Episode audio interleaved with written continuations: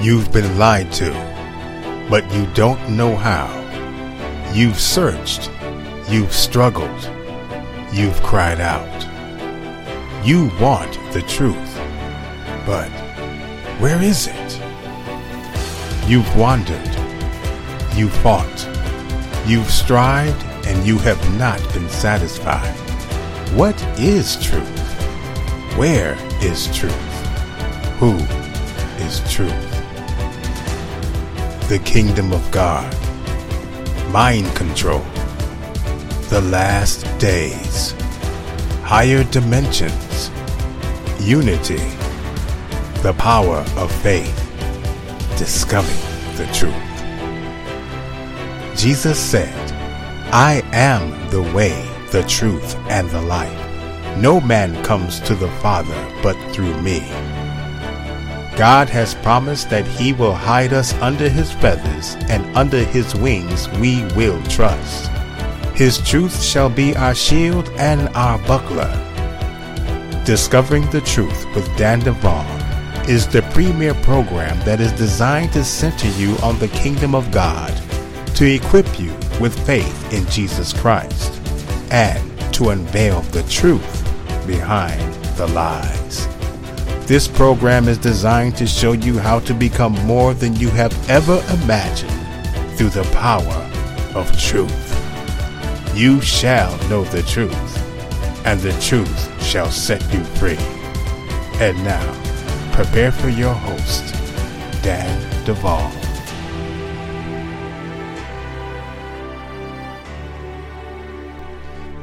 You're listening to Discovering the Truth with Dan Duval. This program is designed to center you on the kingdom of God, to equip you with faith in Jesus Christ, and to unveil the truth behind the lies. This program is a production of Bride Ministries, and you can find us at www.bridemovement.com. Folks, we are in the last week of January. That means one month has gone by. If you were part of my world, you would probably feel like I do and be like, man, is it 2017 yet? There's been so much going on. But you know what? Praise God, it's all good. If you were a financial contributor to Bride Ministries in the year 2015, you will be receiving a donation statement from us. If we have your email, it'll be in your email. If we have your uh, physical address, you'll get a statement in your physical address. If you have both, you'll get a statement in both.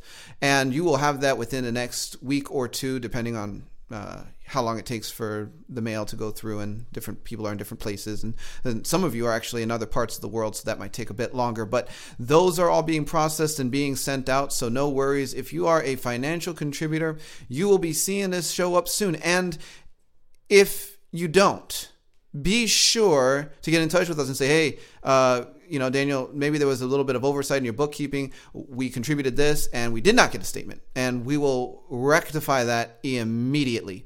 Um, so there's that. And I, and I want to say thank you. You know, we were truly blessed last year. I, I mean, the, the generosity that you have shown my listening audience has empowered us. I mean, in, in, just the most awesome ways. We are helping survivors. Uh, we are underwriting the help of eight right now. We're about to move to nine, and it's it, it's just amazing. You know, that people are getting help. What, what, what, do you mean survivors? Who, are you helping?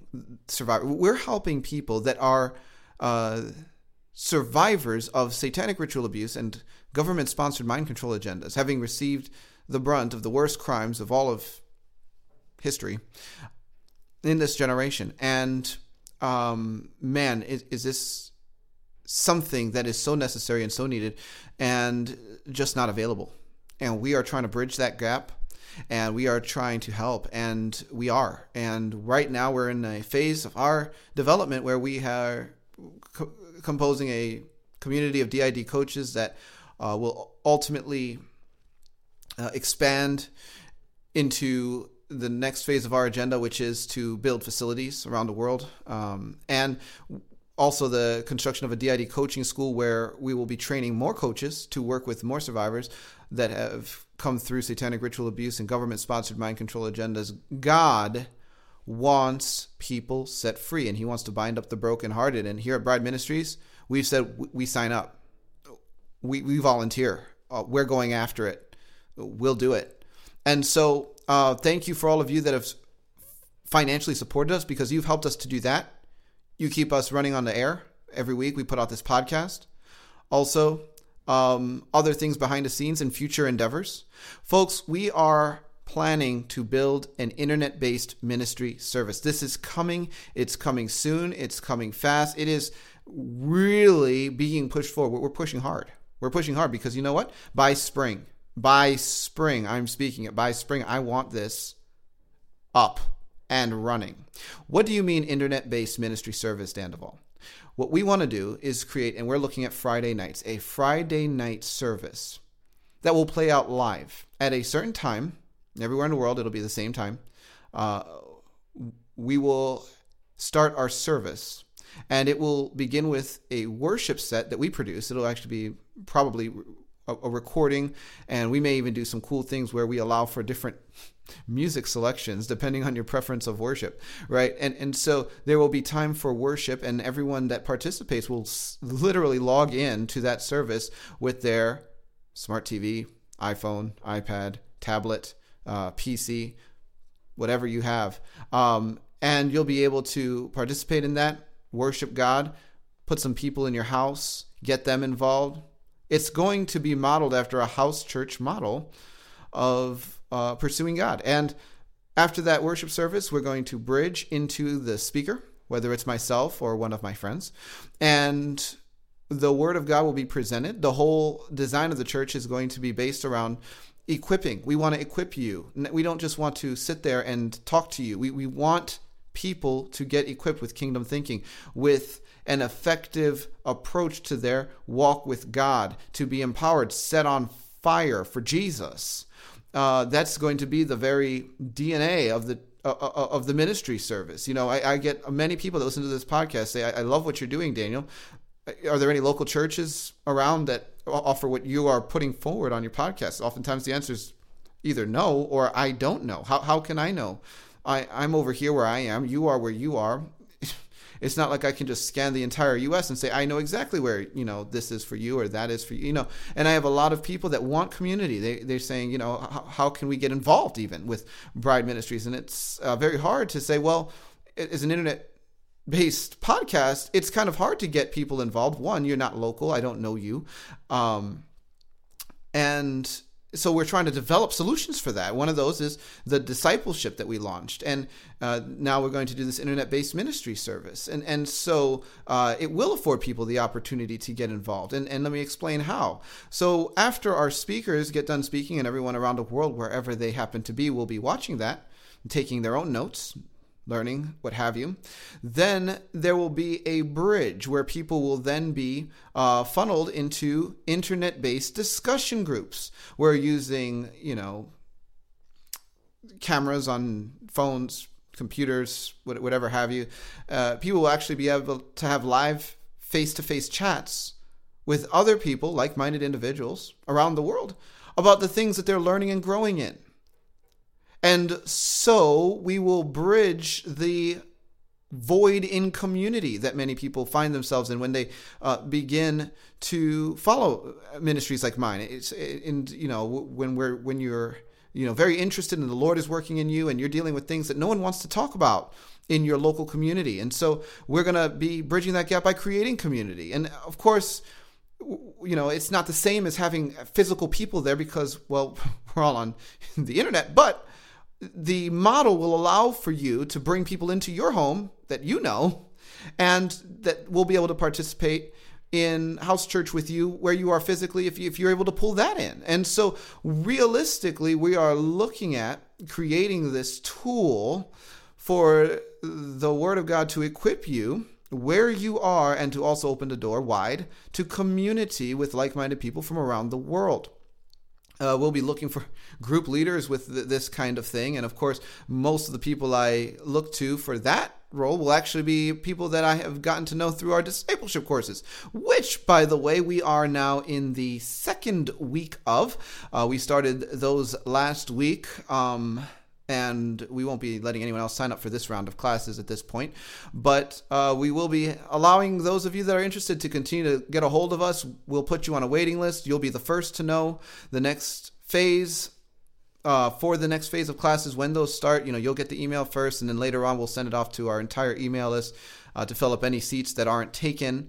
But man, I mean, discipleship is just fire. it, it is just exciting. Uh, people are having an awesome time, learning a lot. I'm meeting, I'm meeting a lot of really cool people, and so.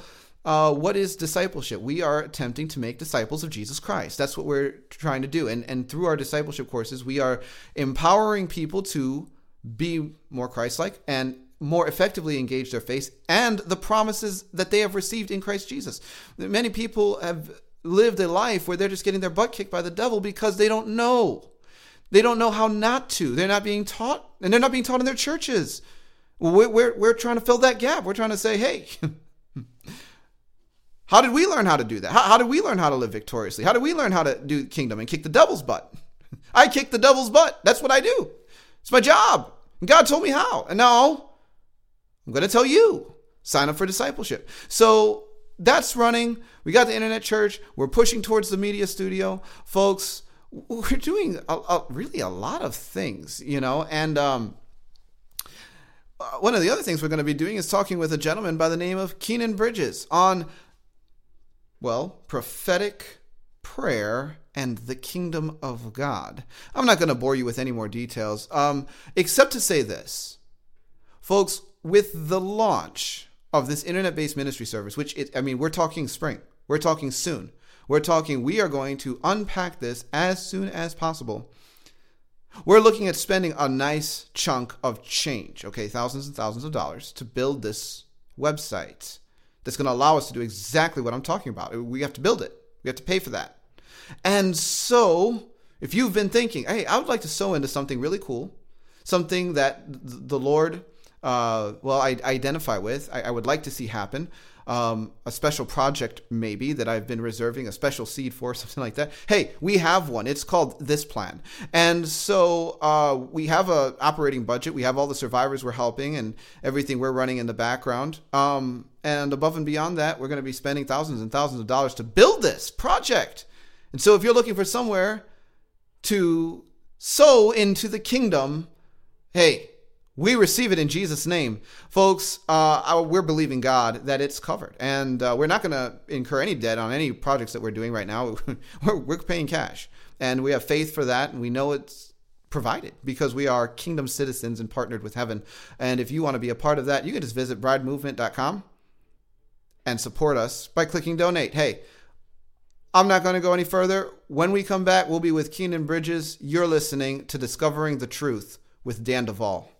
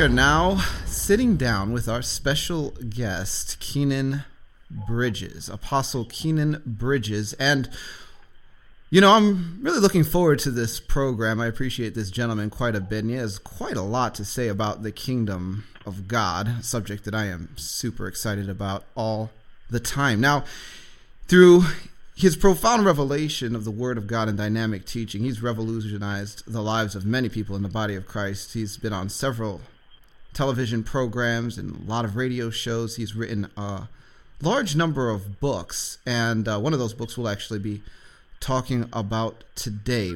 Uh, he reveals the authority and identity of the new covenant believer. He's also the senior pastor of Grace and Peace Global Fellowship in Tampa, Florida. And he has a peculiar anointing for understanding and teaching the scripture, along with the gift of prophecy and healing. Um, his website is www.kynanbridges.com, and that's K Y N A N B R I D G E S dot com. Kynan, welcome to Discovering the Truth with Dan Duval. Thank you, Dan. Thank you for having me. I'm so excited and I believe that man, God is up to something supernatural. Amen.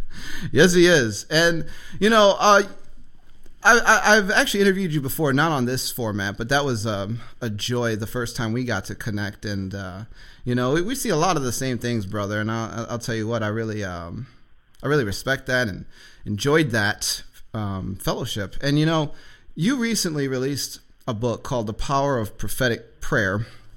uh, release your destiny. And and one of the big things that are, is on my heart all the time. I'm always like, how God can we work together to get the body of Christ equipped to be more effective? Because what I realize is that we have all the power, we have all the authority in Christ Jesus. Because Jesus has all the power and all. As a matter of fact, the Bible says he has received all power and all authority in heaven and on earth. And that's the reason why we're supposed to go and make the disciples of all nations. So it's like, where's the disconnect? And um, you know, you, you, you wrote this fantastic book, man, and and I just want to begin here. You know, tell us a little bit about how God brought you around to a revelation of His kingdom and and a conversation on authority in Christ in general. You know, uh, I go all the way back to when I first became born again in the 90s. And at that time, I didn't have a lot of teaching.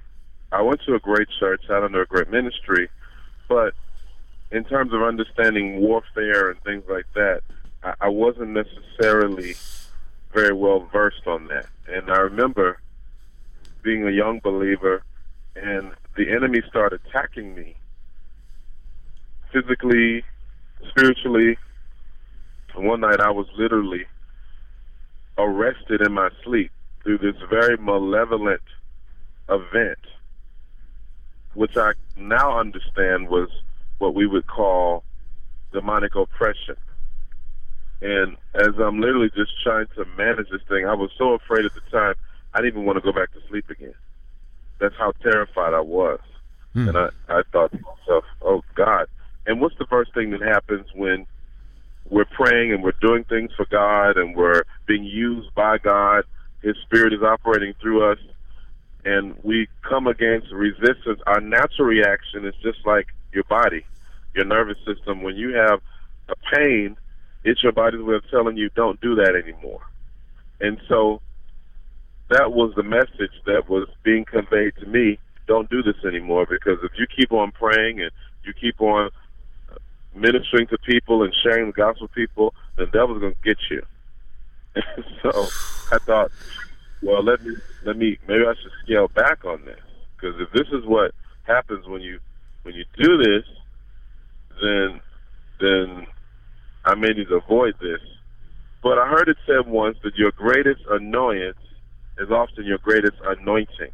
and I remember being in that room one night and I just got tired uh, brother Dan, and I said, you know what, God help me, please, and and and it lifted temporarily, and then later on, I was about to be baptized in water, and same things that happened again, uh, uh, except for this time it was worse, and I said, of all the things I could say, Jesus.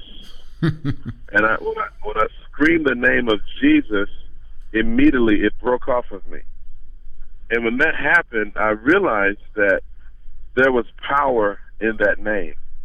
Now, I know we use that as a colloquial and sometimes religious expression, but it's real. It has to be revelatory. You have to know in your spirit man that there's power in his name. And if there's power in his name, that means that his name is sovereign. And if his name is sovereign, that means that he is the king. If he is the king, there must be a kingdom. And if there is a kingdom, then I'm a citizen of that kingdom.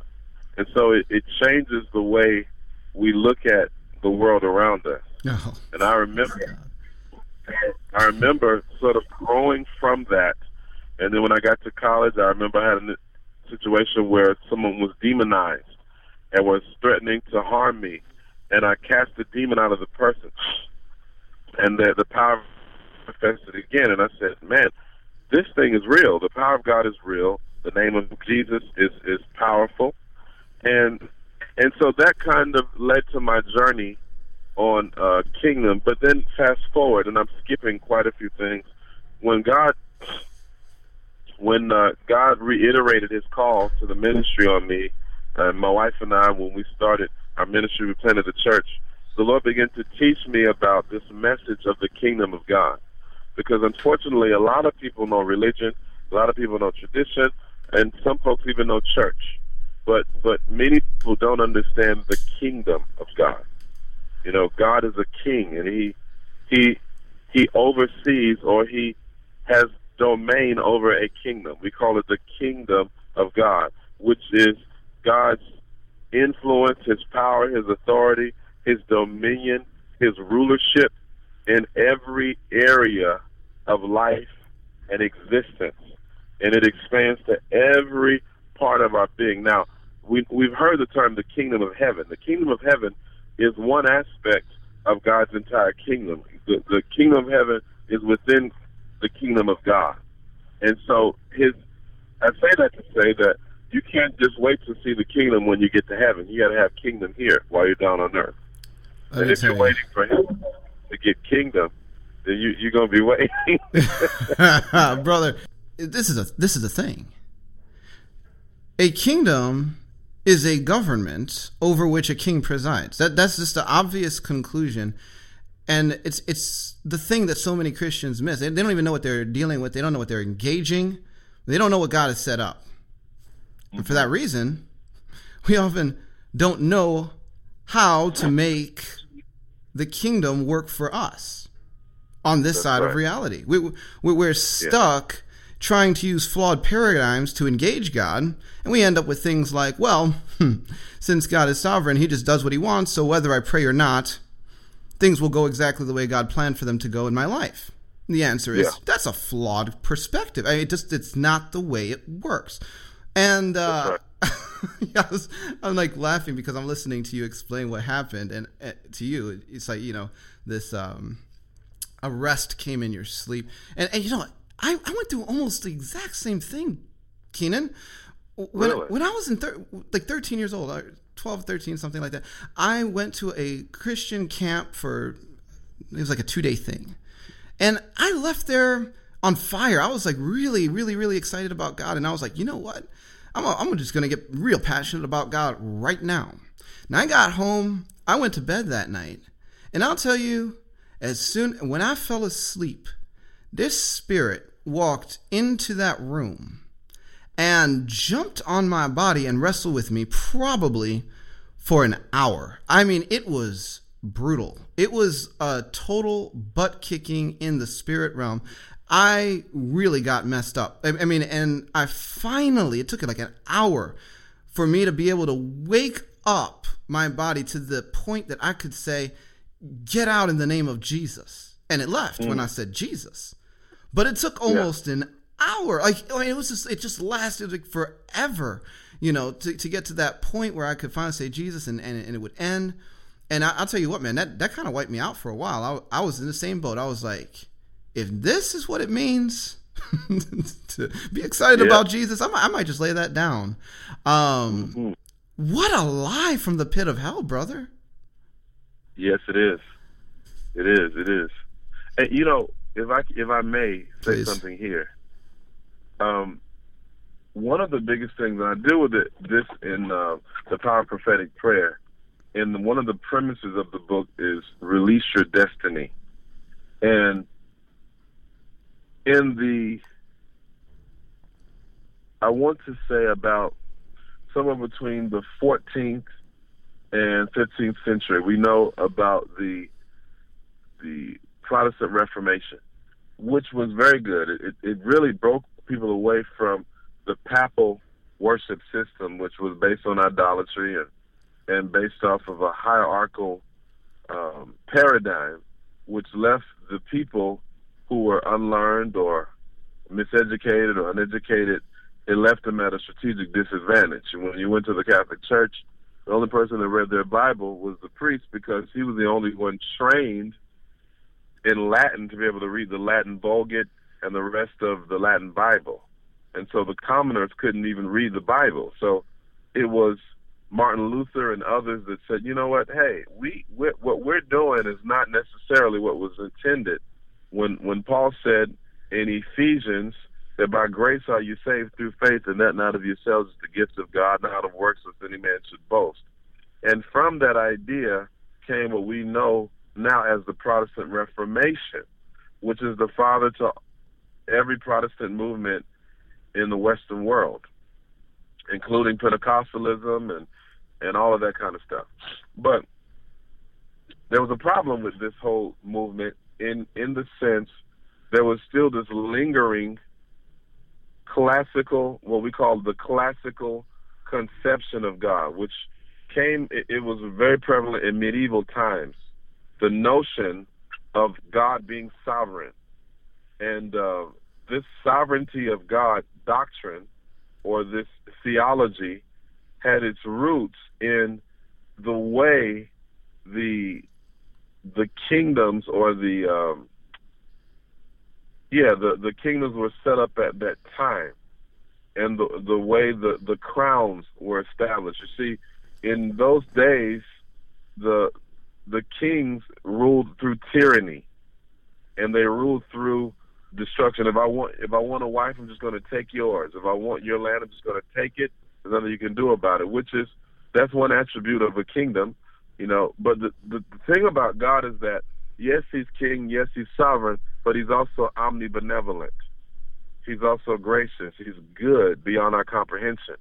And one of the greatest misconceptions rooted in this sovereignty of God is God willeth it. Whatever will be, will be. If I if I pray, it doesn't matter. Uh, if you know that bird landed on that car and it pooped on top of that car because that was the will of God, or that person died because that was the will of God, and and really it is a perversion of the scriptural biblical conception of the sovereignty of God because my Bible hmm. tells me that this sovereign God said, Will I hide from Abraham that thing which I desire to do, seeing he's my friend?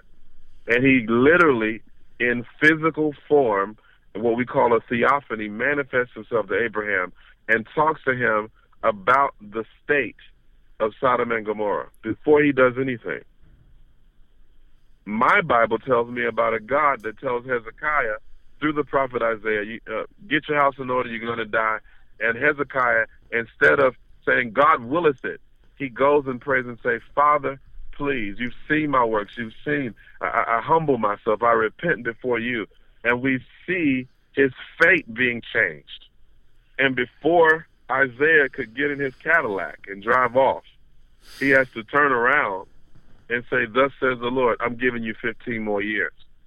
And we can we have tons of examples. We can talk about Moses, who God says, you know what, I've decided to destroy the Israelites and make a nation just of you and your children. And Moses says, no, remember your covenant, O Lord God. And the Bible records, your Bible and my Bible records that God said it repented him of the evil which he decided, decided to do, and he spared the Israelites because of the prayers of Moses, who interceded on their behalf. And so the Bible says that we are co laborers together with God.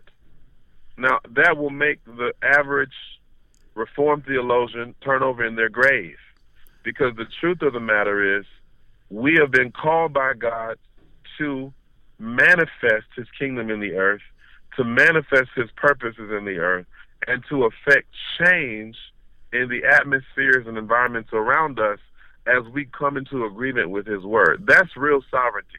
Sovereignty is not just God sitting on a rocking chair killing everybody for sport. Sovereignty means that God, in His sovereignty, has chosen to partner with His creation, to partner with His children. You know, the Bible actually says in Genesis chapter two that Adam brought that God brought the animals to Adam, and watch this. It literally says in both the Hebrew and English Bible that God brought them to see what He would name them. Mm. Could it be possible? Could it be possible, my brother, that God is waiting to see what we're going to name the situation, the circumstance in our lives? Is it possible that, that God is looking to us to see if we're going to take His word, which He's given us, to take His authority, which He's given us, and begin to manifest His power in and through our lives? I believe He, he desires to do that. Oh, come and on now. So you, you, you, we need to. I don't know. I don't know if you're preaching this hard enough, brother.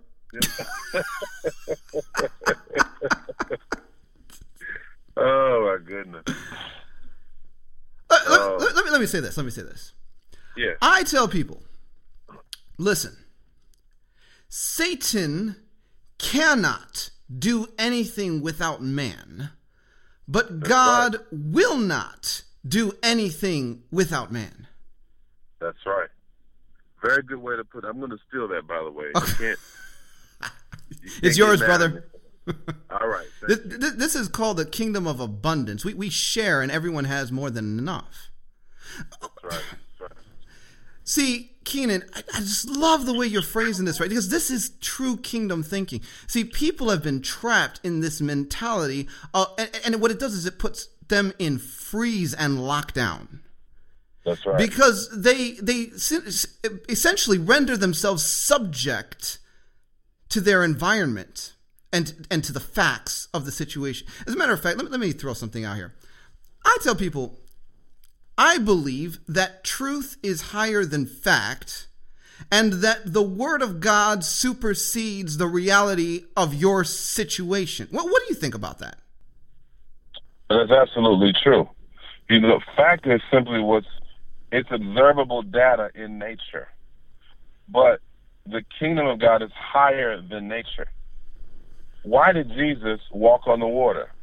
Well, because the Word of God takes preeminence over H2O. Therefore, because He is the living Word incarnate, when, every time He took a step on the Sea of Galilee, or we call the Lake Kinneret, or the Sea of Tiberias, whatever name you want to call it, every time He took a step, on that water, the laws governing H2O had to submit themselves to the laws of the kingdom of God, which says nothing shall be impossible. So even nature had to bow down to the truth of God's word. You see, when truth is revealed and brought into manifestation, the facts have to submit to the truth. And that's why when your doctor tells you, you know, it's a fact that I see a lump on your your breast or on your chest or wherever it may be, that may be an observable, you know, form of data in nature. But the truth is, First Peter two twenty four, with his stripes I was healed. And the truth will always take preeminence over what's observable in nature. And when Christians believe this and know this in their heart, It'll change the way they interact. In fact, the truth is within you. And a lot of times, we are the key to transforming our environment to the glory of God. I tell people all the time, if I can go here, just because uh, I feel this one, man, I'm about to. Oh, go there, brother. What God desires to do, He wants to terraform the earth. Now, what is terraforming? terraforming is a concept mostly found in sci-fi movies where where people from Earth or what they would refer to as Earthlings will go to a foreign planet or an alien planet that maybe their oxygen maybe there's too much CO2 in their atmosphere. So they will use a device to manipulate the atmosphere to make it conducive to their home environment. We call it terraforming. Well, God wants to terraform the earth with the atmosphere of heaven. How does he do it? He does it through his ambassadors. Who are his ambassadors? We are. We are ambassadors of Christ. Now, you watch this. You can never have an ambassador without an embassy. The fact that there is an ambassador means that there is an embassy from which that ambassador has been sent. And uh, I heard a story many years ago of a lady, a friend of mine. She went to, they actually went to this place in D.C. and they went to the ambassador of Iraq. He has an embassy there, the Iraqi embassy. Now, Iraq is actually a very wealthy country. And so when they walk into this embassy, all of the rugs, you know, they're Persian rugs, there's gold everywhere, there's all sorts of wool and expensive accoutrements, all represented in that embassy. Why? Because this is the way Iraq looks. So, in order for me to be an embassy, I have to represent the culture, the atmosphere, the philosophy, the mentality, the paradigm of the country in which this embassy represents. And so, watch this, Jesus told us on earth as it is in heaven. What is he saying? He's saying that it is the responsibility of his ambassadors to create, a watch this, or to become a conduit from which the through which the culture of heaven might be manifest in the earth. And that's why if you are a believer, everywhere you go, people should see the kingdom of God. Why? Because the kingdom is within you. In fact, Jesus said, he had the boldness to say, if you've seen me, you've seen the Father. Can we boast of that truth? Can we say that if somebody's seen you, they've seen Jesus?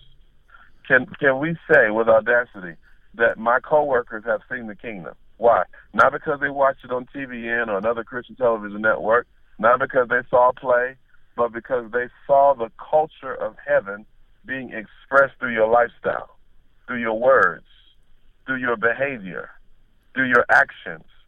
And so this is what we've been called to do to terraform our environment to create now the atmosphere and the culture of heaven wherever we go.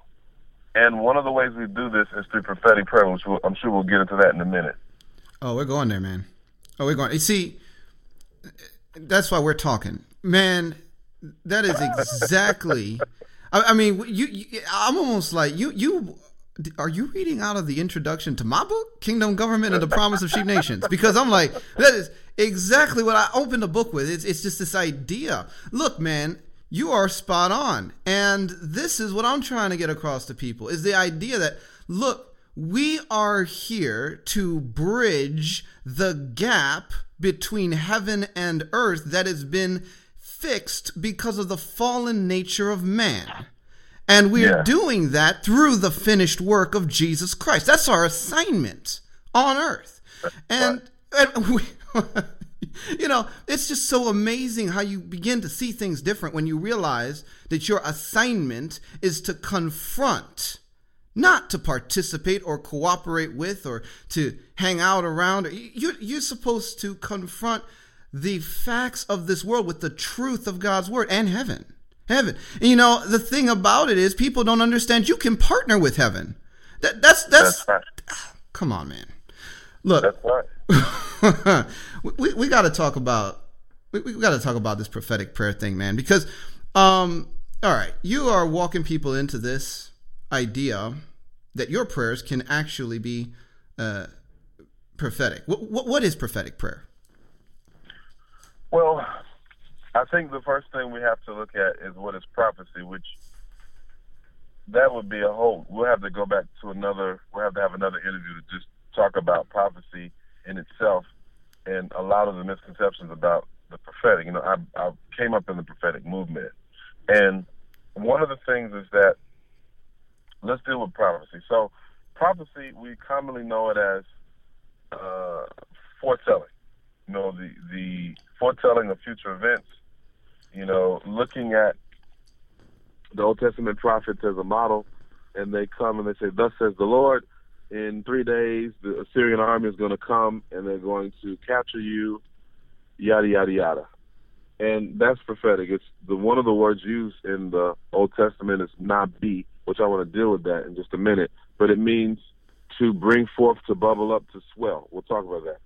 And but the idea though is foretelling of future events. Now in the New Testament, Paul tells us in First Corinthians that that the gift of prophecy is for edification, exhortation, comfort, often known as a simple gift of prophecy.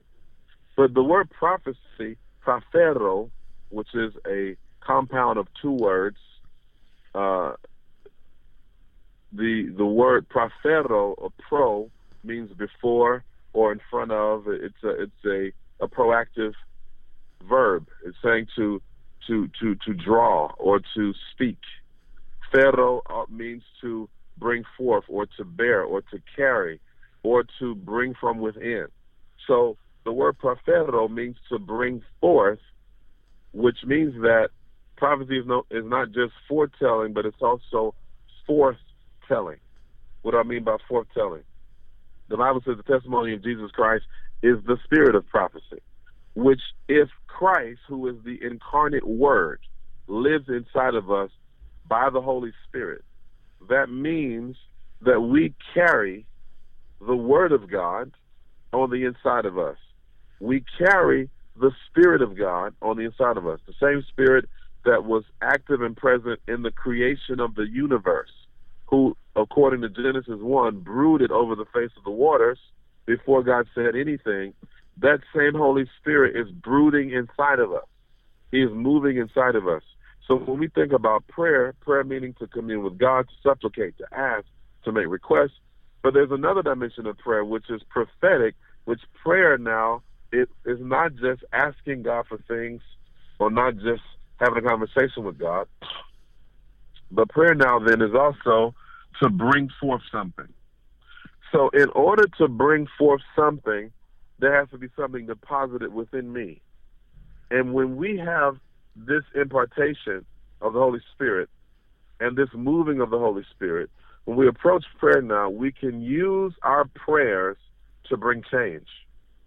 In other words, we don't have to wait and see what's going to happen, but we can speak from this prophetic nature inside of us and begin to bring forth the manifestation of change, transformation, and the power of God in our lives you have a loved one that that is going through some challenge or going through some difficulty, you don't have to wait and say, "Well, God, you know, whatever your will is." No, I draw from the promises of God. I draw from the Spirit of God, and I begin to prophesy over that person, whether they have given me a platform to do so or not. I can do it from my prayer closet. I can do it from that place of intimacy with God. And watch this, invite him to now intervene in the affairs of the earth. You see, prayer is God's invitation for the manifestation of God's transformation. Every time we pray, we're inviting Him to intersect or to transform or to affect the affairs of our life. And so that's why we call it prophetic prayer, because you are you are prophesying. You have a prophetic DNA, and we can go, go even back further to something that people don't understand. In the book of Numbers, Moses actually prays a prayer that most people never read, don't know anything about.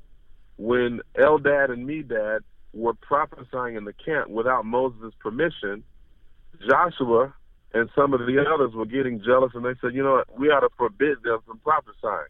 Because remember, the spirit of prophecy was literally, it was transferred from Moses to the 70 elders. And Eldad and Medad were left behind in the camp. They weren't among the 70, and they started prophesying in the camp. And so when people heard about it, they got upset because they weren't among those authorized, and I have my quote unquote fingers moving right now, authorized to prophesy. And Moses says the most shocking thing. He says, I would that all God's people would prophesy and that God would put his spirit in all of them. Now watch this, brother Dan. Uh, I'm listening. Joel says, "In those days, mm. I hmm, will hmm, hmm. pour out my spirit upon all flesh, and your sons and your daughters will prophesy, and I will pour out my spirit upon all flesh. Your young men will dream, your old men, your your your, your old men will dream dreams, your young men will see visions, or I might get the I might get it mixed up sometimes, but it's one of those. And and basically, in other words, God will open the floodgates of the prophetic over the earth, and He will make an open season for every believer. So watch this now. The prayer of Moses was answered through the prophecy of Joel, which was manifested in Acts chapter two, where where Peter says, "Listen, these men are not drunken as you suppose, but you're seeing the fulfillment of what was written by Joel the prophet, that in those days would I pour out my spirit upon all flesh. So the moment we received the Holy Spirit, we became eligible for the spirit of prophecy living, dwelling, functioning, breathing, acting within us. And that's not just relegated to when we have a word on Sunday or when we have a, a word for somebody, when we feel something come over us but that spirit is stirring with, within us 24 hours a day, seven days a week. And so as we learn to draw from this prophetic reservoir in our prayer lives, our prayer life will take on a whole different tone, a whole different perspective. And we will become instruments of what I call agents of change in the earth. God wants to make us change agents. We're praying for change. God says, I want to make you an agent of change. I want you to become instrumental in the change that you want to see. An instrument of change. You know, uh, this is this this is great. You have this example in your book uh, called "The Power of Prophetic Prayer: Release Your Destiny." All right, that's that that's your new book. Um, you had a story about your wife in the delivery room and how there was a yeah. shift in the way you thought about prayer. Can you talk about that for a minute? Yeah, it's it's a great story. My daughter was my wife was pregnant with my my oldest daughter at the time, who was much. She's a big girl now, man. She is just so grown. Hmm. But I remember it like it was yesterday because you know how it is with your first child.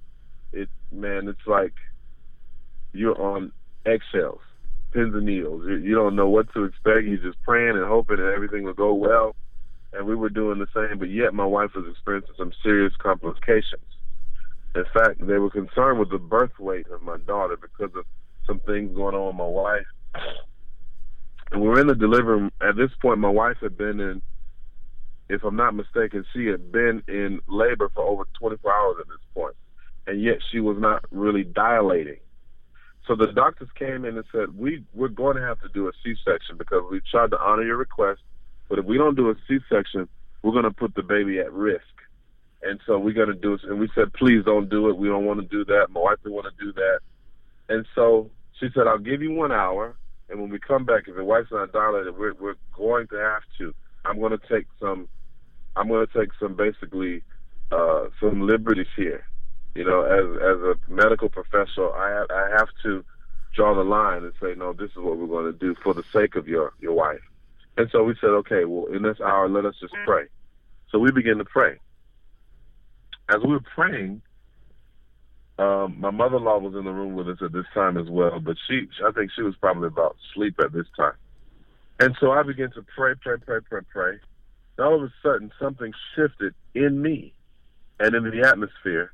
And I went from just praying and saying, Lord, please do this, please do that, help, please, God, please, please, please. I went from that to beginning to prophesy over my wife. And I prophesied over her womb. I said, In the name of the Lord Jesus Christ of Nazareth, I declare that my wife is fully dilated, her womb is open, and this baby is in position to be delivered in Jesus' name. And it was this aggression that rose up in me, this authority, this power, this boldness that came over me. And I began to proclaim prophetically over my wife. I wasn't asking God anything at this point, Brother Dan. I wasn't. Uh, it wasn't a discussion anymore. I was declaring what I knew to be God's will and purpose for that situation. So here comes the the the nurse and the doctor in there to come check my wife, and they said, "Oh my God, the baby's head is poking out." And so I had to throw down my chicken wings, and I ran and I grabbed my wife, and and I and they said, "Here, hold her leg up," and we delivered a healthy, beautiful baby girl, my oldest daughter, Emanuela Bridges, and and I tell you, we call her Ella. And God said to me from that situation, He said, "Son, your wife was not only the one giving birth to something." He said, while she was giving birth to a physical baby, you were giving birth to the prophetic promises of God in your life. And then I realized this. The Lord said, prayer is the labor room of the prophetic. It because it's in that labor room of prayer, not that it's just hard and cumbersome, but by labor room I mean a place of birthing. A place where we give birth to the very miracles that we're asking God to perform in our lives. Open up our spiritual wombs open up our mouths and push the miracle out, to push those prophetic promises out. How do you push them out? Number one, you got to pray persistently. Number two, you got to usher in the presence of God. Number three, you got to submit to God's word. And number four, you got to hold on to God's prophetic promises for your life. And as you push that way, you will always see a miracle manifest in your life. Prayer is the prophetic. It, it, prayer is the labor room of the prophetic. I, I really like that. Yeah. You, you know, th- this is this is really cool, Kynan, because what, what God was showing you there is that you you can step into a different kind of authority when you know what God would be saying to the situation if He was in fact standing there, which He was because you were standing there. That's right. Whoa, you know, it's like right. people don't understand what it means to be in Christ Jesus. It, it, this, this, Come on now. Oh man. See, that's why Bride Ministry we have an eight week course. I call it in Christ. The whole the whole conversation what it means to be in the person that is your deliverer. to reside inside of him with all of his pro- you literally stand inside of the environment of God.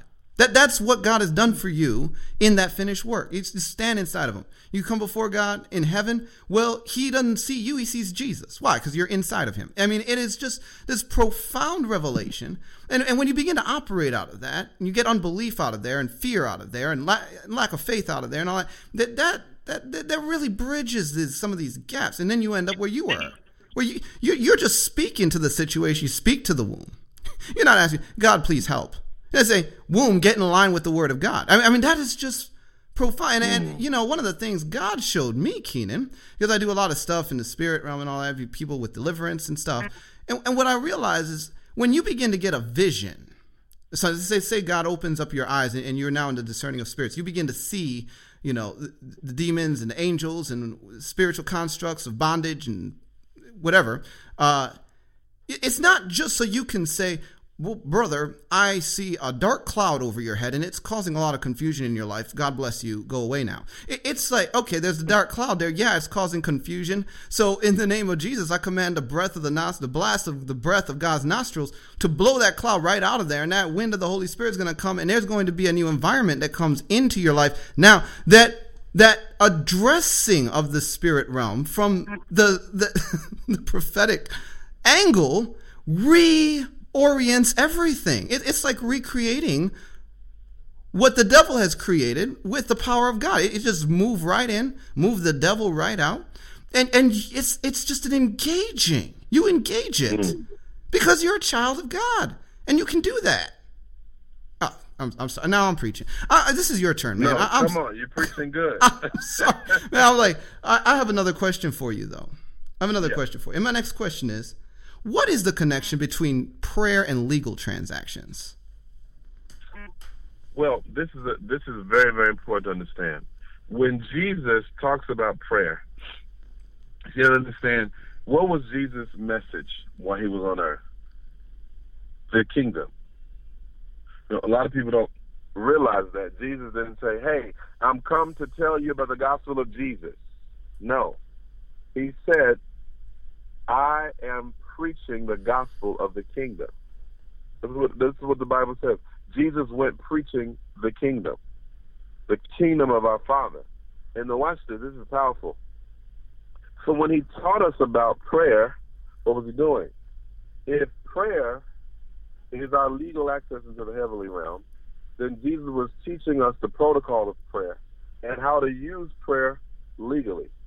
What do I mean by that? Okay, the unjust judge, the parable that Jesus gave, and the Bible says Jesus taught them this parable to the end that men ought always to pray and not faint. And he gives this parable of the judge. And he says that a woman goes before a judge who's an unjust judge that doesn't fear God or regard man, and this judge would not adjudicate her. He would not vindicate her in her legal disputes. And so she kept appearing before him, and yet he wouldn't do anything to help her. And so the woman says finally, you know, I, I got to keep on coming before you. And the Bible records that the judge says to the woman, Though I regard not God nor fear man, but because this woman continually wearies me, I will judge in her favor. How much more will God avenge his elect, which cry before him night and day? Now, we know the concept of persistency in prayer. That's a very powerful concept. But there's some more to it than we don't think about often. Jesus gave a legal example to articulate how we ought to pray. Now, why did he do that? He did it because, in fact, as it relates to the kingdom of God, prayer is a divine legal transaction initiated in the courts of heaven that produces a divine outcome in the earth. So, just as this judge in the parable was to issue a judgment that would vindicate that woman. So our Heavenly Father is waiting and willing to vindicate us in matters in the earth. And the way we seek this vindication is through the divine legal transaction of prayer. This is why Paul tells us in Romans chapter 8 that we don't know how to pray as we ought. Because, you know, we're limited by our natural infirmity. So the Holy Spirit helps, and that's the Greek word parakletos, helper. Another word for that is paralegal. Now, why is that? Why is he saying paralegal? Because if you go to a courtroom and you try to represent yourself and you don't know the right legal jargon or you don't know the law, then you you're not going to be in a place to get the desired outcome that you want. That's why we have legal counsel or legal representation. So watch this. When we pray, the Holy Spirit acts as our divine legal counsel watch this, that brings our prayers into alignment with the law of the kingdom of God, therefore, therefore guaranteeing that what we ask will come to pass. That's why Jesus said, Whatever you ask, what? In my name it shall be done unto you. First John tells us, whatever we ask according to his what? Will, it shall be done unto you. So when we look at prayer as more than just a religious exercise, excuse me, and we see it now as a divine legal transaction, we can be sure that we will be vindicated from the courts of heaven. In other words, God will manifest His word. Let's say you're praying for sickness in your body. You say, you know what? And by the way, the Bible doesn't really tell us to pray for sickness in our body. It tells us what the law says. Know the law says? The law says in the uh, Courts of Heaven versus Satan, Article 1 of the book of Peter, chapter 2, subchapter or subsection 24, with his stripes we were healed. So watch this. So when sickness comes to impede your health, we are now calling upon the law of heaven. Watch this to vindicate us in the matter of this oppressor of sickness coming against our body. And when we pray according to his word, we can guarantee it will come to pass in our lives. And so when we when we change the way we pray, think about it. Jesus, when he cursed that fig tree, man, he just walked away. Mark eleven, uh, Mark chapter eleven, he just walked away because he knew that the courts had already issued a judgment in his favor. I don't need to talk to you anymore. Sure, I'm done talking to you because the courts have already ordered you to, to respond. So I'm go- I'm going on about my business. so when he did, the tree withered and died, and Peter was shocked. Oh my God, the tree you spoke to withered and died, and Jesus says, "Come on, man, have faith in God. Whosoever shall say unto this mountain, Be thou removed, and be thou cast into the sea and shall not doubt in his heart, but shall believe that those things which he says shall come to pass. He will have whatever he says. Therefore, when you pray, believe that you receive them and you'll have them. And when we look at it this way, it changes everything. so true. Okay, next question. What is the connection between prayer and justice? Well, prayer is the means for justice. I mean, let me give you an example. A lot of Christians think of justice as okay, um, women don't have the right to vote, so they need justice. Or children are being fed in Somalia, they need justice. And that's true. That is an aspect of justice. But healing is justice. You know, another form of justice, deliverance is justice because it is not meet that the children should not have their daily bread. And the daily bread is a term that Jesus used to talk about deliverance and healing. So when one of God's children is not walking according to his plan for their lives, that child is in need of justice. And when we talk about justice, we're talking about the purpose and intent of God being brought into manifestation into our lives or into the affairs of men to the extent that there is an alignment, come on, somebody, with what is in the earth and what is in heaven. When that alignment takes place in any area of our lives, we have received justice. When when when sickness comes, justice says, No, no, no, you're a child of God, you're supposed to walk in healing. When bondage comes, justice says, No, no, no, the blood has covered you and washed you and paid the penalty of your sin. Why should you still be bound? And your justice needs to be made manifest in that area. So prayer invokes God's justice in the earth. It it literally says we're calling upon the constitution of heaven to be made manifest. Think about it. it I, I talk about Jim Crow. I don't know if I talk about it in this book, but I talk about in other books. Jim Crow and how the law had actually already liberated African Americans from slavery and from discrimination. And yet, and yet, there were state laws that were violating the Constitution and violating the federal laws that had been enacted. And so justice says, no, we need to align the state with the government. In other words, we need to align these laws with what has been written in the higher law, which is our Constitution. So when we need justice in our lives, what we're doing, we're aligning our life with the Constitution of heaven and saying, you know what, this is misaligned here. This doesn't look like heaven. Therefore, justice needs to be rectified in this area. And through prayer, we are inviting God's justice to come and straighten out every crooked place, to make every path straight in Jesus' name. Ooh. You know, Kynan, one of the things that people don't realize is that sowing and reaping is cosmic Uh-oh. law. No, let, let me explain this though, because you know, all right. the first time I talked to you, we, we talked about favor, and, and, we, we talked about some of these concepts, right, as it relates to you know different areas of. I, I mean, how, how, how does God really prosper a person? Mm. When I am dealing with the powers in the heaven, let's say someone's had a whole life sabotaged by Jezebel. Their whole life's been sabotaged by this heavenly princess right? And uh, you know, then they come to me. When I'm getting them set free of that criminal, I have them invoke justice because sowing and reaping is cosmic law. And therefore, when heavenly powers and evil diabolical abominations afflict a person for a lifetime of misery and suffering, that's a debt that when you call it in with interest will sabotage the very foundations of the realms in the spirit out of which that spirit is operating. You can bankrupt the powers of darkness on behalf of what has been done against you in your life. See, Christians, we don't understand justice, Kynan. We think that God just,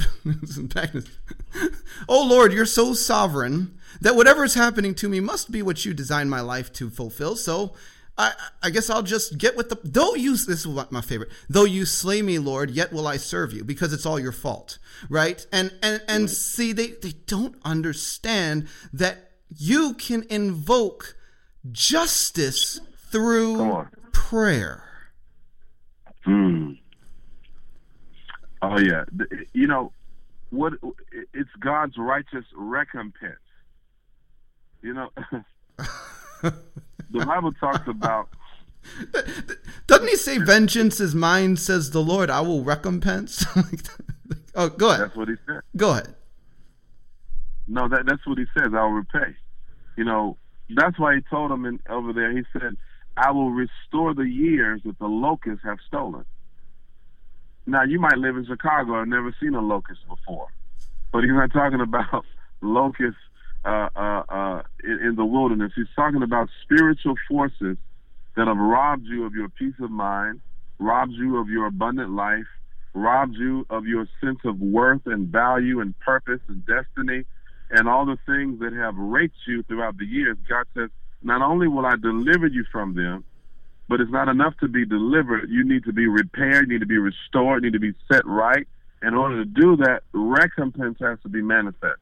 And so, uh, in fact, I gave a prophetic word about reparations that the Lord gave me. And a lot of people talk about reparations for the slaves, reparations for the Native Americans. And God spoke to me. He says, I will repay. I mm. will repay mm. for all the years of injustice and tyranny. I am the one holding your reward in my hand, and I will repay. And there is, and I just feel this prophetic word. God is about to vindicate the prayers of the righteous that have gone on sometimes for centuries that they've not seen the full ramifications of those prayers. This is the generation, I believe, that is about to receive the recompense due. That's right. All of the onslaught that's right. All of the, the degradation of the enemy in their lives. And so I'm telling you right now, people better get ready for their payday. You need to look to Uncle Sam. You look to the heavenly realm because that's where your payday is going to come from. And when heaven pays you, let me tell you something. Nobody can take it from you. Nobody can defraud you of that payment. It's, it's, it's coming with interest. And I believe that we need to begin to pray and to begin to declare. And I love what you said about, you know what? invoking the recompense of God, the justice of God against the forces of darkness that have robbed people, that have manipulated people, that have tried to destroy people. And, and, and we have to begin to place a demand on the courtroom of heaven to give us our just due. It's exactly, you know, you know why this generation will do that, Kynan? I believe because people like you are talking. See, the thing is, when God's people don't know what they're supposed to do, they just don't do it. That's right. They just don't do it, you know? And it's like, well, uh, yeah, you know, if God wants me to have it, he'll just give it to me. No, he won't. He, he already did that in the spirit. He, he gave you every spiritual blessing in heavenly places.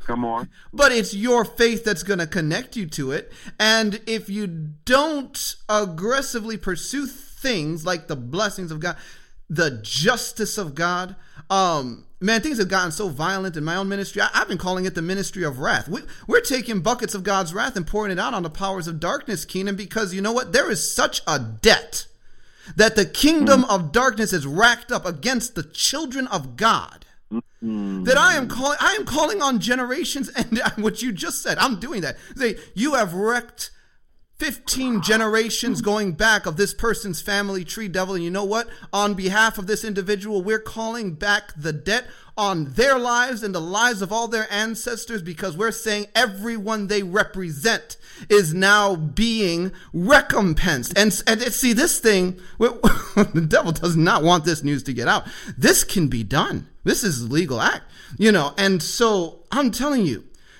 when when you have a generation of people that stand up and say, you know what, we're calling the devil to pay the debts that he has racked up. Uh, it, it, it's going to be a breakout, man. It, this is really bad. Oh yeah, it's really bad. oh yeah, it's this is serious, and uh, and that's what I believe is happening.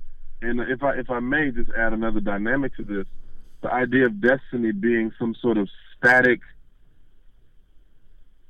impersonal reality. You know, people talk about their destiny, talking about something in the far off distance somewhere, something that really, you know, God's already decided what He's going to do, and I really have no part to play in that. I'm just gonna kind of float. Again, it goes back to the sovereignty idea, and God began to speak to me and say, and said to me that He's calling on His children to release their destiny. In other words, you're already pregnant with your destiny. You got to give birth to it. And prayer is how we birth out our destiny. I remember when we first started our ministry in Tampa, and we would be in the, the room, our, our prayer, you know, our, our living room praying, and there was this it, the same shit begin to happen, and I began to just begin to speak into the atmosphere, and I didn't know I was speaking into my own destiny and calling it into manifestation. And everything that I'm doing now, traveling all over the world, uh, being able to write books and being able, all that stuff was called out from my prayer closet. It didn't just happen in a vacuum. I didn't just stumble upon an opportunity one day and think, no, no, no. I prayed through these things. Watch this, because there are many things that the enemy has set up in people's lives to cause destiny abortion. And so, what I'm saying is not only are we pregnant with destiny, but we're going to have to give birth to it, and we're going to have to break through the barriers that would cause us to abort our destinies prematurely.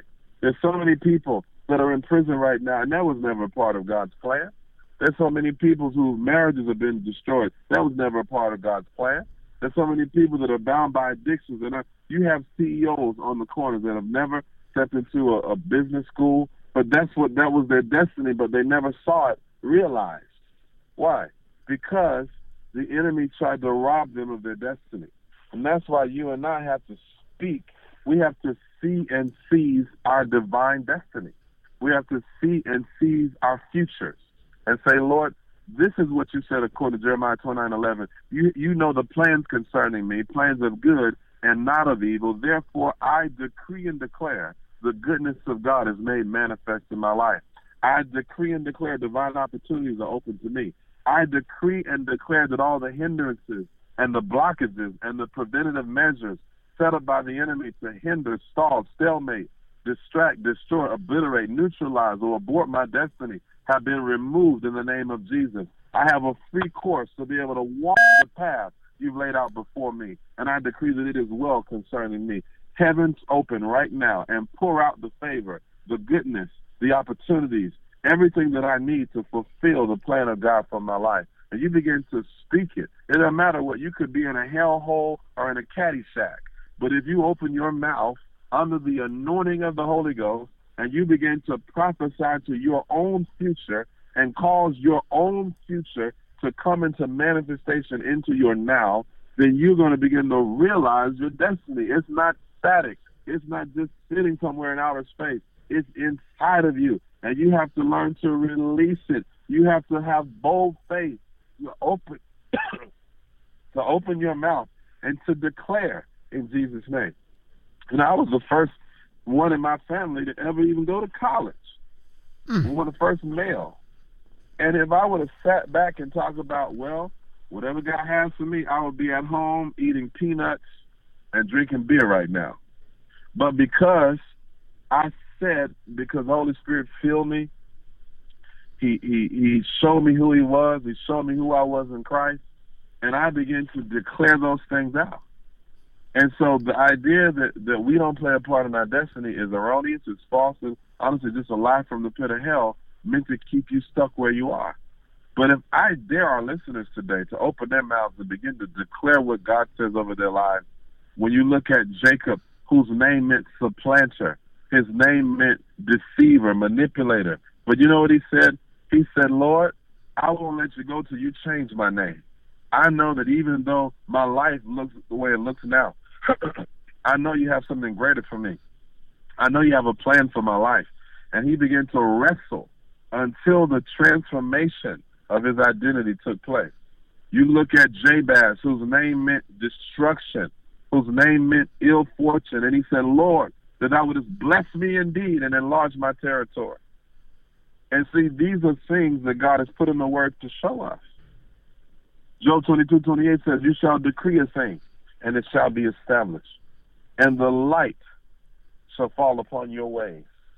And see, these are the things we talk about in this resource that I wrote about the power of prophetic prayer because this is not about a book. It's not about me. This is a prophetic message to the church to cause us to be activated in our purpose, activated in our boldness, activated in our kingdom assignment with kingdom authority, and be able to release our own destinies which God has already deposited within us. Oh, I, oh, I'm about to start shouting in a minute. Let me let me slow down a little bit. You're just doing fine, man. I'm like, where's the nitro? Okay, now, uh, Kynan, I'm here. tell me about Revelation 19:10. Revelation 19:10 says that uh, the testimony of Jesus Christ is the spirit of prophecy. Now, this is amazing because I love doing word studies, and when you look at testimony, testimony, actually the word testimony is from the Latin testes. And when we talk about testes, we're talking about a place where a seed is housed where something that has the ability to produce life is contained within. And so our testimony, watch this, is the life bed of the prophetic within us. And the Bible says we receive the testimony of Jesus on the inside of us. And this testimony is also called synonymously the spirit of prophecy. So every believer who has received the testimony of Jesus has also received the spirit of prophecy. So you know what I tell people to do? Start prophesying. Ooh. If you have the spirit of prophecy inside of you, what are you waiting on? Well, we'll say, well, well, I, I need, I need God to inspire. He inspired you when He filled you with the Holy Spirit. That's inspiration. He breathed into you the ruach. Come on, somebody. the ruach lives inside of you. The same when when God breathed into Adam. Watch this. God breathed into Adam the breath of life. The ruach literally means spirit. God didn't just breathe wind. He didn't just breathe oxygen. He breathed into him his very spirit. That's why Adam was able to function like God. Why? Because he had his spirit inside of him. And and when the ruach of God was breathed into Adam, Adam's human spirit became activated.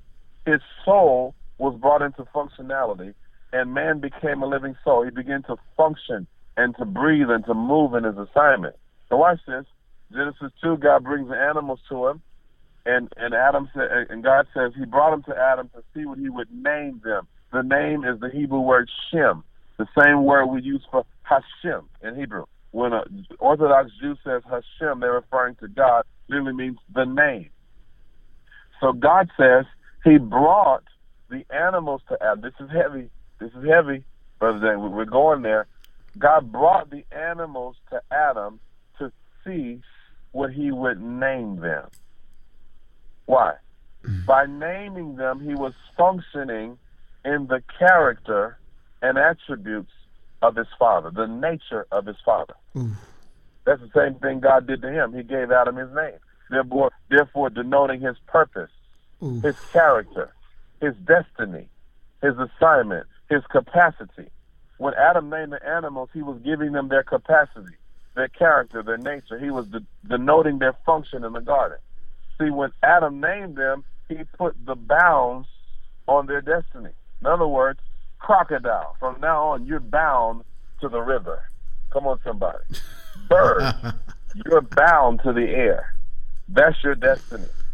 Fish, you're bound to the ocean. That's what Adam was doing. He was doing it by the same spirit put inside of him. And I tell people this that activation, prophetic activation, takes place when we act on inspiration. Activation takes place when we act on inspiration. The Bible says, Holy men of God spake as they were moved by the Holy Ghost. And now we, under the new covenant, through the blood of Jesus, Yeshua, have received the new covenant. And we have the spirit of prophecy inside of us. And it's time for you to start acting prophetic and stop acting pathetic. Ooh. okay, Kynan, hold on, hold on, hold on. All right. Now, I'm looking at this passage right now, and I'm scratching my head because, Kynan, I just, I'm trying to make all these ends meet right now. And Colossians 3 1 through 3 says, If then you were seated with Christ, seek those things which are above where Christ is, sitting at the right hand of God. Set yeah. your minds on things above, not on things on the earth, for you died and your life is hidden with Christ in God. Now, what does it mean to share God's perspective? Huh. It means to see things from his vantage point. oh, that's too high, Kynan. If if he's seated in heaven, right? I was I was flying one day from somewhere. I, I fly a lot, so uh, maybe I was coming to from a foreign country. I was flying to Atlanta or Charlotte. Those are two of my regular stops. I go through Atlanta. I go through Charlotte quite often. And uh, I'm flying one day, and God said to me, I had a window seat, and I often request a window seat because I'd like to look out the window and meditate sometimes. And I'm flying one day, and uh, God says, Look out the window. I said, Yes, Lord. And I look out the window. So what do you see down there? I said, Well, I see little little specks and things. I realized everything looks different when you're higher. Mm. A car that weighs two tons in the earth realm looks like an ant from the sky. And what happens when we realize that we're seated with Him in heavenly places, we will stop praying to heaven and start praying from heaven. Oh. Now, when you pray from heaven, your problems look a lot different, don't they? When you pray from heaven, the obstacles before you look a lot different.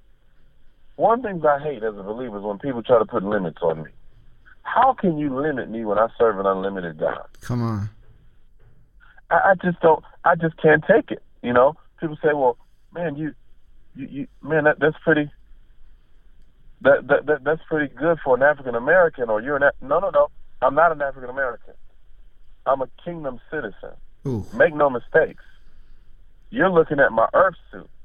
Come on, somebody. But but you, you you're not looking at my birth suit.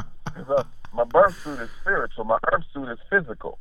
And so what I'm doing is I'm saying, God, I want everything that is available to me in heaven and in earth.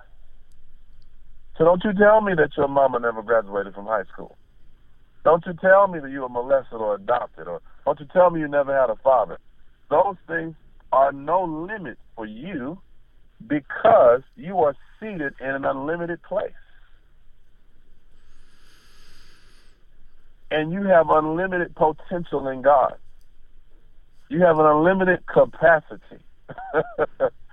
I mean, my goodness, I wish this could sink into some folks. I'm telling you. There are no limits. No. No, there are not. Coming back to what you were saying earlier, you were talking about Adam and God's nature. And my mm-hmm. Bible says in 2 Peter 1 4, by, by which have been given to us exceeding great and precious promises. Now, this was promises you were talking about. That through these ye may be partakers of the divine nature. Mm, mm, mm, now, Kynan, I, I don't know. This might just be me.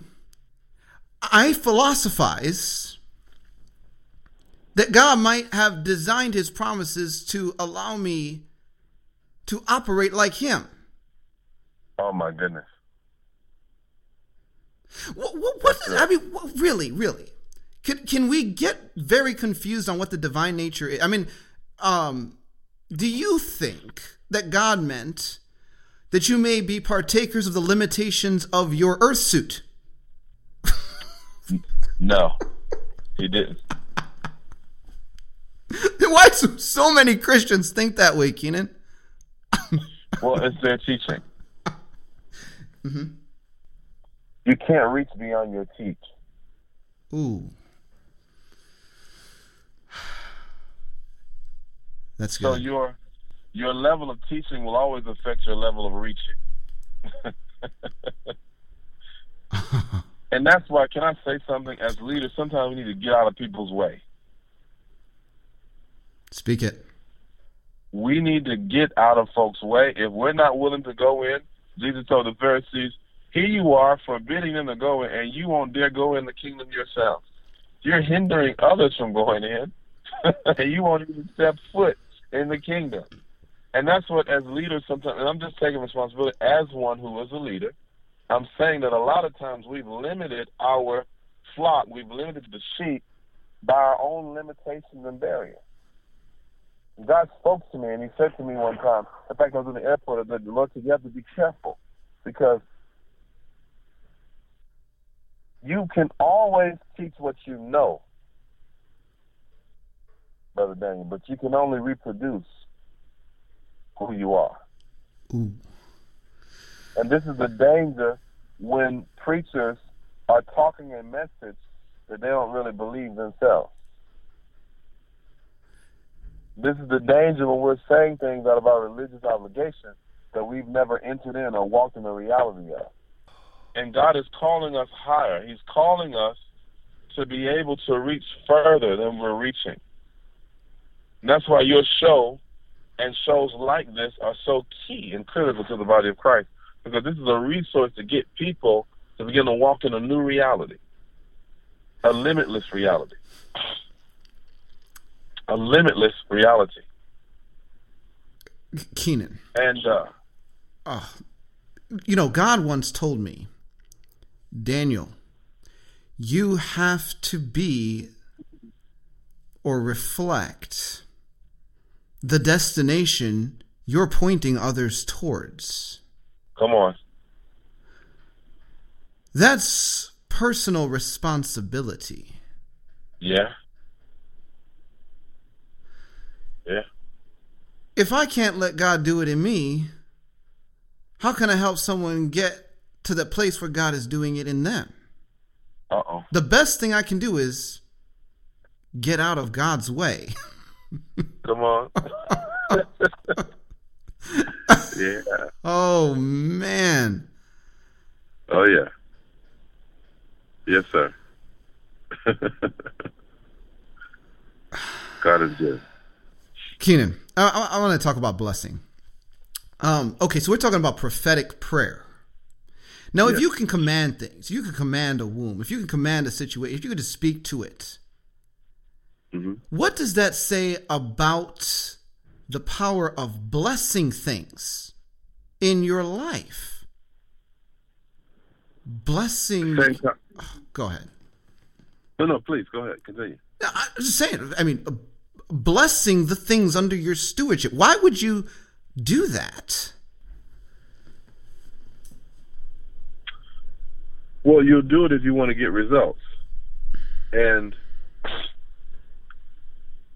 the Bible says in Ephesians chapter 1 that God has blessed us with all spiritual blessings in heavenly places in Christ. Now, watch, this is amazing. The word blessing there is the Greek word eulogia,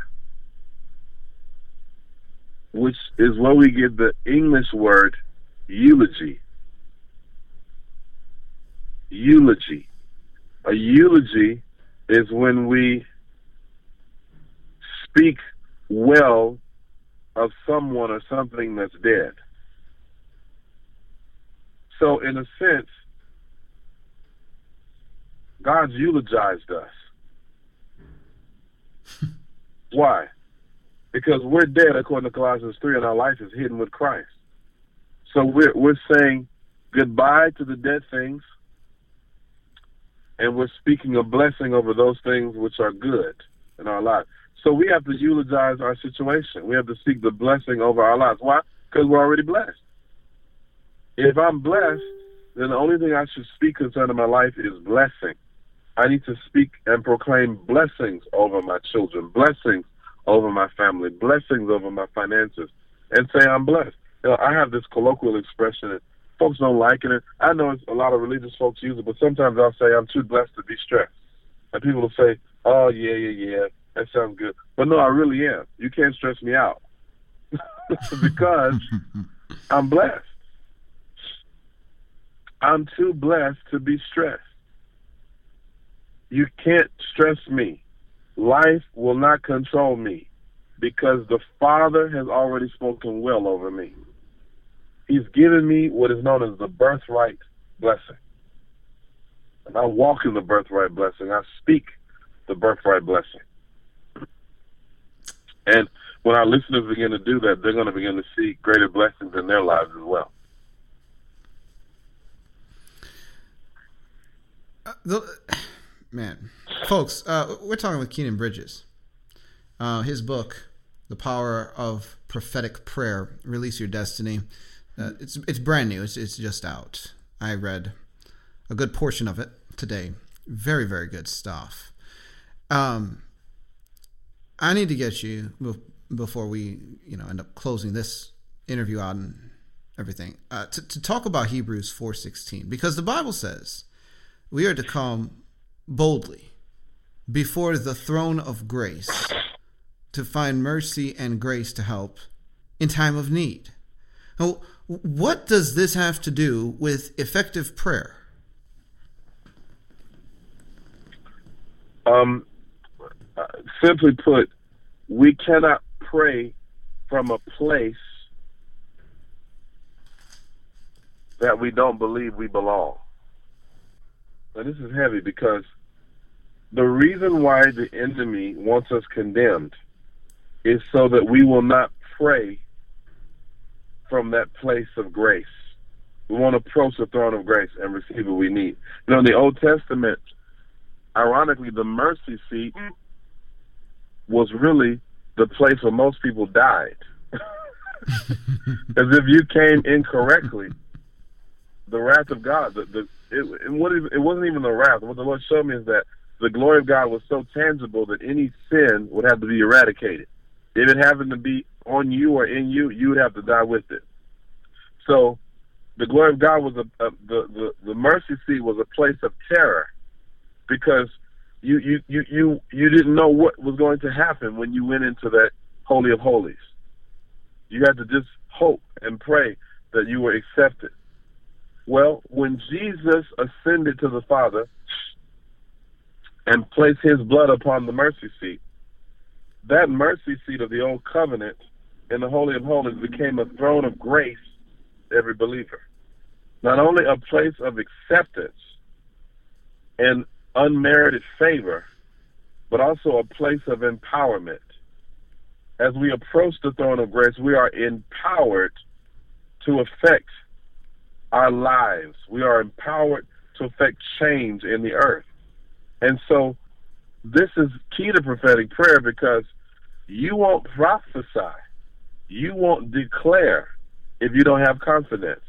And our confidence comes from knowing that through Jesus we are in right standing with the Father and thereby eligible to approach Him in the place of prayer. And as we do, we pray with a new authority and boldness in our lives that will cause us to receive everything that He has for us.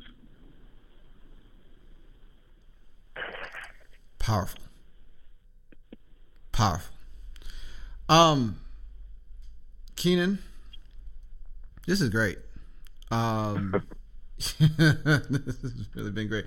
Uh, you, you're just spot on, brother. Um, folks, his book, The Power of prophetic prayer, Release Your Destiny, and his website, www.kynanbridges.com. That's K Y N A N Bridges, B R I D G E S. dot com. Kynan, if there's uh, anything or any last words you want to say before we close this interview, what would you like to say? Well, I just want to speak over the people. I want to encourage them that you have a prophetic DNA. You know, years ago they discovered DNA in the bandages of, of a victim of uh, maybe he had been in a war situation, one of the patients, and they discovered and they put this this pus under a microscope and they they uh, they discovered it was deoxyribonucleic acid, which we refer to now as DNA. It's a molecule made up of nucleic acids, sugars, and other um, phosphates and different things that determine the attributes or the makeup of every living organism. And so the DNA is the codex that determines our potential in the natural. In the same way, we've received the prophetic DNA. The Bible says in 2 Corinthians 5.17, any man who's in Christ is a new creature. A new creature. All things are passed away, and behold, all things are become new. And all things are of God. Why? Because the minute we became born again, Geneo, to be seated, to be born, to come into being, the minute we became born again through the blood of Jesus, we receive his genetic codex in our spirit, which means that we now have unlimited prophetic potential. So I want to encourage our listeners in the name of Jesus. Father, I just activate, release, declare, proclaim that you are raising up a generation of prophetic warriors that will pray prophetically and bring transformation not only to their lives, but to the lives of everyone around them. We praise you for it. In Jesus' name. Amen. Amen. Um awesome. At some point we'll have to have you back. Uh, for yeah. the time being, folks, uh, www.kynanbridges, B-R-I-D-G-E-S dot com. Keen, I just want to thank you for taking the time out of your schedule, your very busy schedule, uh, to be on this program with me. And uh, I just bless you and everything that you are working on in Jesus' name. Folks, until next time, God bless and Godspeed.